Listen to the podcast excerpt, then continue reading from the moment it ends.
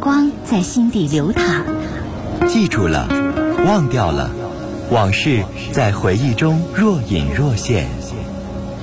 褪去伪装，婚姻、家庭、情感，一一诉说。来吧，走进这里，电波里的心灵小屋，一起聆听城市夜晚最真诚的声音。陈峰与你相约，为你情感解惑，给你情感答案。陈峰主播，心事了无痕。心心事了无痕，心事了无痕。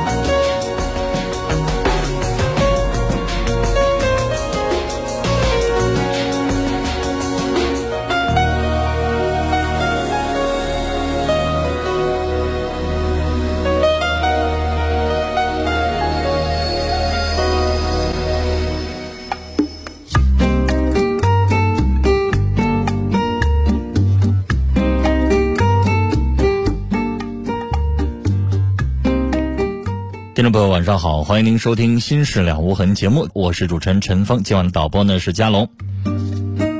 以下时间，欢迎您通过电话和短信的方式来参与到我们节目的直播当中。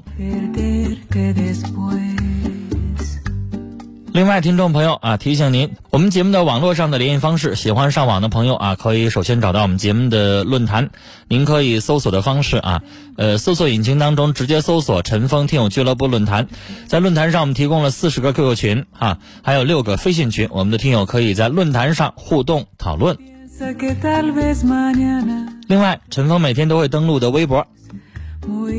您可以直接搜索陈峰微博，早晨的晨，风雨的风，或者是新浪微博当中直接搜索 DJ 陈峰，A B C D 的 D，J K 的 J，早晨的晨，风雨的风。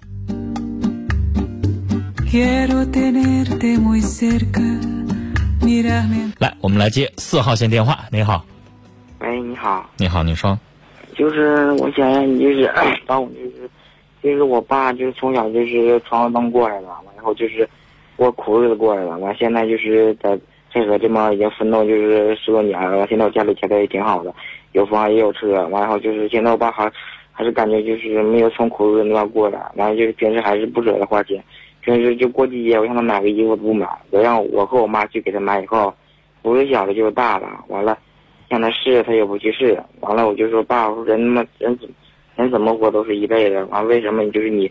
自己不能就是挣点钱以后，完自己稍微会享受一点的，完我爸也不吱声，我就不知道怎么个跟我爸说。你知道他为什么这么节俭吗？不知道，我就完有时候说说自己就不吱声了。小伙儿，如果没有你的存在的话，你爸还用存钱吗？嗯，这这我都知道，我都平时我知道。所以你清楚，他现在打下这个江山，存这么多钱，就是为了你。没有你的话，他自己用不着这样。一个单身汉的话，就像你说的，想吃什么吃什么，想穿什么穿什么，是因为有你啊。那他就是不是就是，嗯，就是特那啥，特那是那个，不是说就特不爱花钱那种。完，他还是那种就是。我想告诉你，我知道很多人都这样，非常的节俭。就有时候不理解我爸。我建议你买几个名人传记去看看。有很多你知道的世界上排名前十名的亿万富豪，每天只花销十美元，不到一百人民币，五十六十人民币，你可以去看看他们怎么活的。我不觉得你父亲这样做有什么不好。但是我就是我想让自己就是，现在我爸我还有个姐姐，我爸现在四十多了，我寻思我现在还小，不可能说就是自己挣钱了能给他怎么着，寻思平时让他圈点。给他买点好衣服，自己会享受点完，别一天天活的就是有点。我觉得衣服那种东西是很浮华的东西。如果你要觉得父亲岁数大了，希望他保持身体，你可以有点零花钱，或者是让你姐姐给他买点补品。钱花了，已经买出去了，他不可能退，该吃他就吃了。嗯。衣服那些东西，我反倒觉得作为一个男人来说无所谓。他就是有时候衣服可少了，一个衣服就穿可长时间了，鞋穿。穿了洗洗再，穿穿了洗的。我不知道王力宏出没出过自传啊，但是我看过很多他自己的一些文章和资料。他一双红白蓝拖鞋穿了十年，一双球鞋穿了十二年，那个明星能挣多少钱？你应该清楚。嗯你非得让他换吗？人王力宏自己说了，没换呀、为什么要换呢？那旧拖鞋穿着很舒服啊，新的还硌脚，我还要适应，够用就行了呗。你可以验证一下我说的话是不是真的，你去查查。嗯，他觉得他自己过得很舒服啊。但是我看见他过得不怎么舒服。人和人的价值观是不一样的。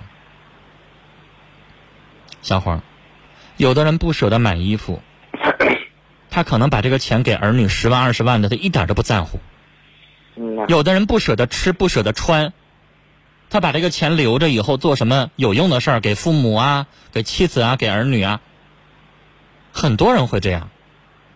你觉得你现在让他花钱去买件新衣服，他就高兴了吗？他就满足了吗？小伙儿，你无非就是想让你父亲的这种幸福感、这种幸福指数增加一些。你想让他挣完了钱之后懂得花、懂得享受，那这种享受无非不就是想让他觉得幸福和快乐吗？对吧？嗯我说的没错吧？但是，你父亲不觉得他买一件衣服他就能幸福就能满足啊？他不觉得呀这没多少钱东西。这跟钱不钱的有什么关系吗？啊？但是有点太守财了，我感觉是。他就抠门了，守财了，又能怎么着呢？碍着你了？啊？你要想的是怎么能够让你父亲按照他自己的喜欢的那种方式过得快乐一些，然后享受一些。你想的无非不就是这些吗？嗯，但是你非得逼着他，比如说穿一些名牌，买一些好衣服，他自己觉得不自在，他不喜欢，你非得改变他这个干什么呢？你明明是好意，但是你让对方接受不了，对方不愿意听，对不对？嗯比如说，有的人三十好几了，人不想结婚，然后呢，有的人吧就也好心，什么七大姑八大姨的，就哎呀，孩子你咋还不结婚呢？你生理有问题呀、还是你性别取向有问题呀、你觉得那个人会怎么说？那心里边会说关你屁事，你管着吗？但是你认不认为那些七大姑八大姨还觉得我在关心你啊？我怕你找不着对象啊，我怕你难受啊。殊不知人当事人根本用不着你管。你父亲他想的那些东西，可能跟你这个孩子想的根本就不一样啊。你就算给他买一双新鞋，他也不觉得怎么着啊。但是我就想他平时出门了有啥自己有套就是比较好，啊，不是特别好，就有一个就是现在说这些都没用，孩子，等什么时候你也挣钱了，然后你拿你的钱去给他买的时候，你父亲用的心安理得。现在你说这些话都没用，明白吗？这个世界有很多靠自己辛辛苦苦一毛一毛的赚过来的钱，不舍得花。你要放在我身上，我也不舍得花。有一些暴发户的钱，他觉得他那个钱挣来的太容易的，他才可以随便挥霍呢。为什么现在有那么多的新闻说那些富二代动不动的在外边乱七八糟啊？他那个钱不是他赚来的，他不知道心疼。而且，我想告诉你，你父亲也希望你同样和他一样节俭，而不是浪费。嗯说难听的，可能从你父亲这个角度，你也不能叫富二代吧，反正你也是第二代，是吧？你父亲给你留一些东西，希望你也能够是那种比较乖乖的，能够好好生活，而不是浪费的。小伙，那平时我爸我告诉你，节俭节俭不是缺点，节俭真的不是缺点。我不知道你记不记得有一个很感动人的故事，有一位老人叫白方礼，你听说过吗？嗯没有没有嗯，我记不清楚那个故事当中的确切的数字啊，但是我真的记得，那位老人天天捡破烂儿，捡破烂儿捡了好几十年，用他捡破烂这些钱，他完全可以买栋房子，让他自己过得非常好，但没有。这位老人每顿饭都是馒头烧饼，他把他捡破烂卖来的所有的钱捐给了学生，他帮助了，我记不清那个数字是几十个还是上百个还是多少所学校的学生。那个老人浑身穿的衣衫褴褛，用咱东北话说破衣啰嗦的，但是他就觉得那样就行了，我每天啃个凉馒头，吃袋咸菜就行了。你非得让他穿上什么裘皮，他能不能买得起？他能，他少捐助两个学生，他就能买得起。但他不觉得那有什么好，他就觉得我挣了钱，让这个钱变得有意义就好了。我不管你觉得我说这些话是起高调也好，还是什么也好，没有。我我真的觉得如果你长大了，你自己赚了钱，你给你爸爸买酒、买肉、买衣服、买鞋、买什么东西都行，天经地义，那是我挣来的。现在你没挣钱，我看了一下你的年纪，你才十七，但我得承认你是个好孩子，你知道心疼你爸爸了，有你这个想法，有你这句话，你爸妈就已经非常高兴了，他们培养出来一个有良心的好孩子，就已经挺好了。但是现在，我觉得你无论怎么说，你爸爸不可能舍得那个钱，他已经节俭惯了，明白吗？你给他买个貂皮，和他穿一个棉袄在身上，我妈也说了，说你爸爸活大半辈子了，他说你就，他说以前我给他买过衣服，他说，我说他也就这样，也改，他说也改变不了什么什么样。我们导播佳龙打了一句话给你，他说：“导播哥哥现在就给父母买衣服，他的父母也不舍得花钱，但是他现在可以赚钱了，他用他自己的工资在给他爸妈买衣服。”这就是我刚才跟你说过的话。你现在还小，你们家条件也不需要你。等到你二十了，你自己挣钱了，再给你爸爸买，比你现在说这些什么话都有道理，而且都有用，是不是？买了他就穿了，但是我也不觉得你非得买个什么貂皮，我觉得那个一不环保，二一个，我觉得穿在貂皮身上跟穿一个羽绒服在身上没什么太大区别，那东西虚荣。我反倒打心眼里觉得很多穿了貂皮没事在街上乱显那些人很土气土包子，我真的觉得很不舒舒服。女人有的时候穿个貂皮，我还觉得真的挺好看的。男人穿个貂皮，长得像个熊似的，真的我觉得很不舒服。不如穿个羽绒服，不贵，保暖，没有必要好几万块钱浪费在那个身上，是不是？你要真想花那么多钱，就给你爸爸买个什么按摩椅，买点什么保健品，比这个都来的实惠，好吗？今天就跟你聊到这儿吧，啊，聊到这儿，再见。其实我接到这个电话，我反倒心里高兴。这是一个十七岁的孩子，爸爸赚钱很不容易，靠个体一毛一毛的数出来的。孩子心里边能有这样的想法，我觉得作为父母，无论认同还是不认同，都应该高兴。我们来看几位听友的短信，二八五五的听众说：“男生，别考虑给父亲怎么花钱了，还是想想你怎么赚钱、怎么攒钱吧。”三三四幺的听众要传情说：“李爽，宝贝，我爱你。”署名是乔波。四七四八的听众说：“我听着这个男孩的电话流眼泪了，爹娘还要继续这么供我三年半，爹娘爱你们的儿子会节俭的。”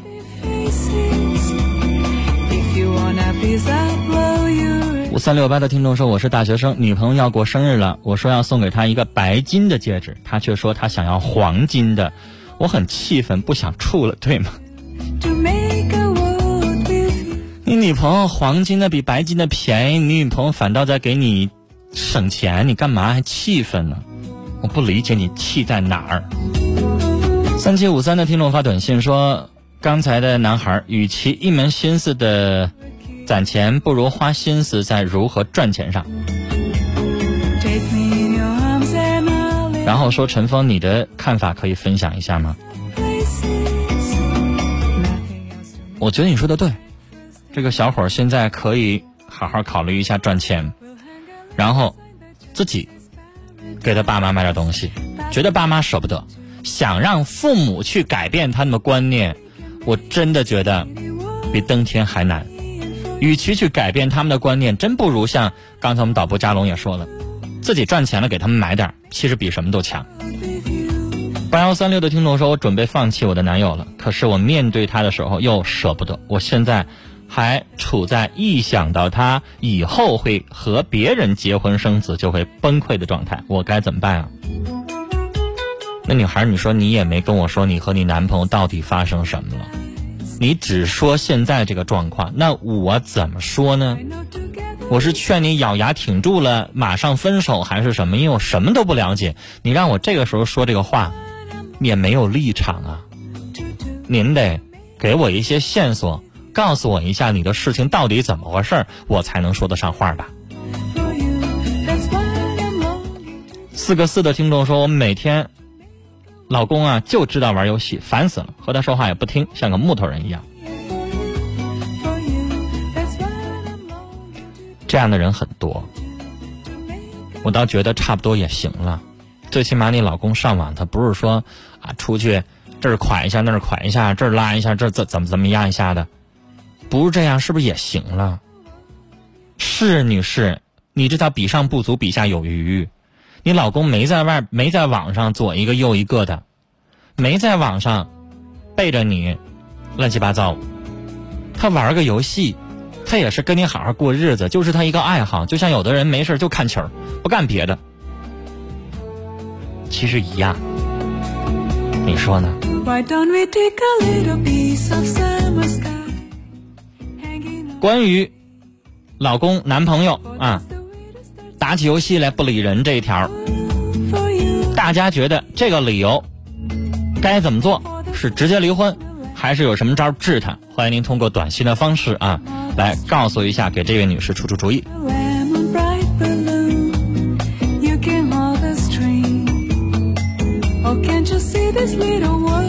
五四四六的听众说：“我想对我这辈子最爱的人张新瑶说，我爱你。”八九九六的听友总共发了，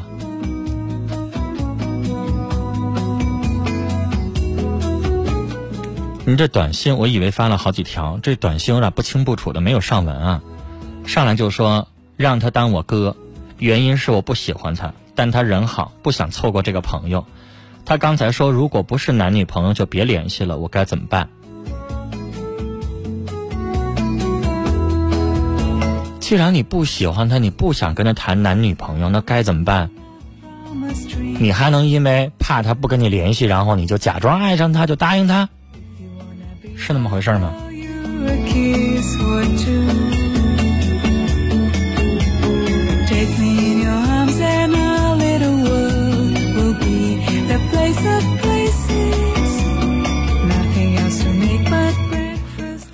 六五七六的听众说：“有个事儿想问问，我岳父啊，他一喝酒就出去不在家住，可是我和我老婆就不理解，但是我岳母就特别的相信他，可是我和媳妇儿怎么也不相信他，我该怎么办呢？他都上哪儿住啊？都跟什么人喝酒啊？你们是不是应该做个心里有数，调查一下啊？”然后才能说相信还是不相信，才能够印证你们谁是对的呀。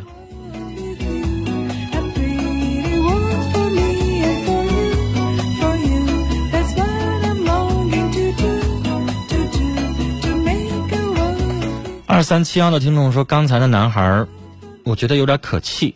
父亲那么辛苦赚钱，都是为了他。十七岁也不小了，可他却毫不理解父母的良苦用心。”但是出发点倒是去好的。八八幺五的听众说：“我和男朋友相恋快两年了，以前总在一起，虽然吵架，但他总会哄着我，让着我。现在我们大学了，异地恋总是吵架，很累。他总玩游戏，没时间陪我，但是又舍不得放不下这段感情，不知道该怎么样处下去。想继续，那怎么办呢？”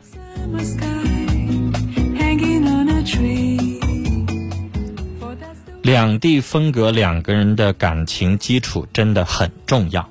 感情基础不好，你的那种累，那我就真的非常理解。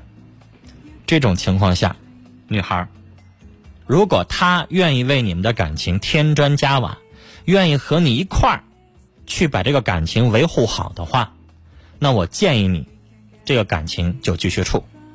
但如果你发现，就像你说的那样，他不管不问了，也不在乎了，电话也少了，也不理你了，动不动的就玩游戏了。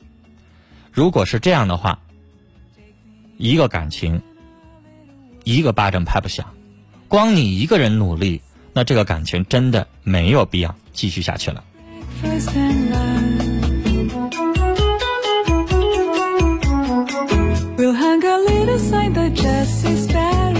二六九六的听众说：“我有一个好朋友，好像是双性恋，他总跟我说他喜欢某某女生，还说他以后不结婚找个女的，我该咋办呢？”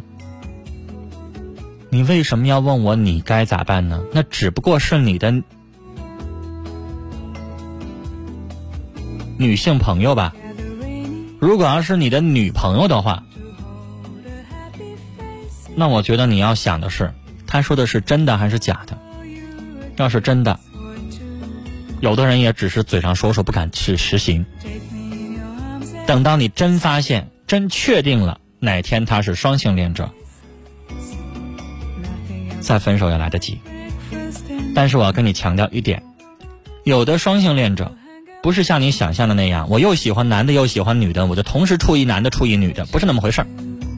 双性恋者就是我可以喜欢男的，也可以喜欢女的，但是我。专一的去谈感情，我跟一女的处，我也老老实实的处；我跟一男的处，我也老老实实处。不是说脚踏两只船，一女一男一起处，要一起处，你就立马分手，什么都不用想。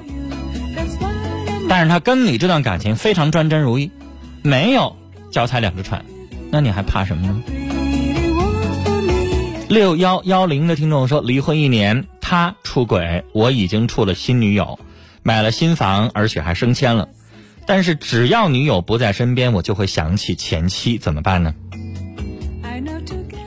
先生不知道你跟前妻在一起生活多少年，但毕竟你们俩才离婚一年，你能够跟你女友在一起的时候，两个人专心的一心一意啊，没有心无杂念，其实你做的已经非常好了。不可能说跟人一人人在一起生活好长时间，然后。分开没多长时间，然后就彻底忘掉对方，这不现实。好好的跟你现在的女友在一起生活，然后把更多的心思放在现在的女朋友身上，尽量的少让自己一个人生活，然后你会减少想起你前妻的次数。爱情得需要慢慢来，你跟你前妻在一起走了多少年？你跟你现在的女朋友在一起才走了几个月呀？八八六六的听众说：“陈峰哥，我是小雨。通过您和大家对我的帮助，我现在把所有的按摩的技巧都学会了，我也坚强了，我也坚强的学下来了。非常感谢大家。在这里，我想问问大家，按摩师的资格证怎么办理？真把我问住了，我不太了解啊。”呃，两种途径，一个是我们节目当中有没有这个做按盲人按摩的一些朋友了解怎么去办理这个盲人盲人按摩师的资格证；二一个呢，我劝你啊，去你当地的残联组织去咨询一下，他们肯定最了解残疾人想要办的一些证件。但是小雨的名字陈峰已经不太记得了，天天做节目，但是这样说，我似乎想起来有一位听众是后天得病，刚刚眼睛失明看不到了。然后陈峰在节目当中，让很多的这个盲人朋友帮助他，希望你能够学一技之长啊！不知道过了多久了，现在你既然走过来了，好事儿，希望你以后的生活啊，能够多姿多彩起来。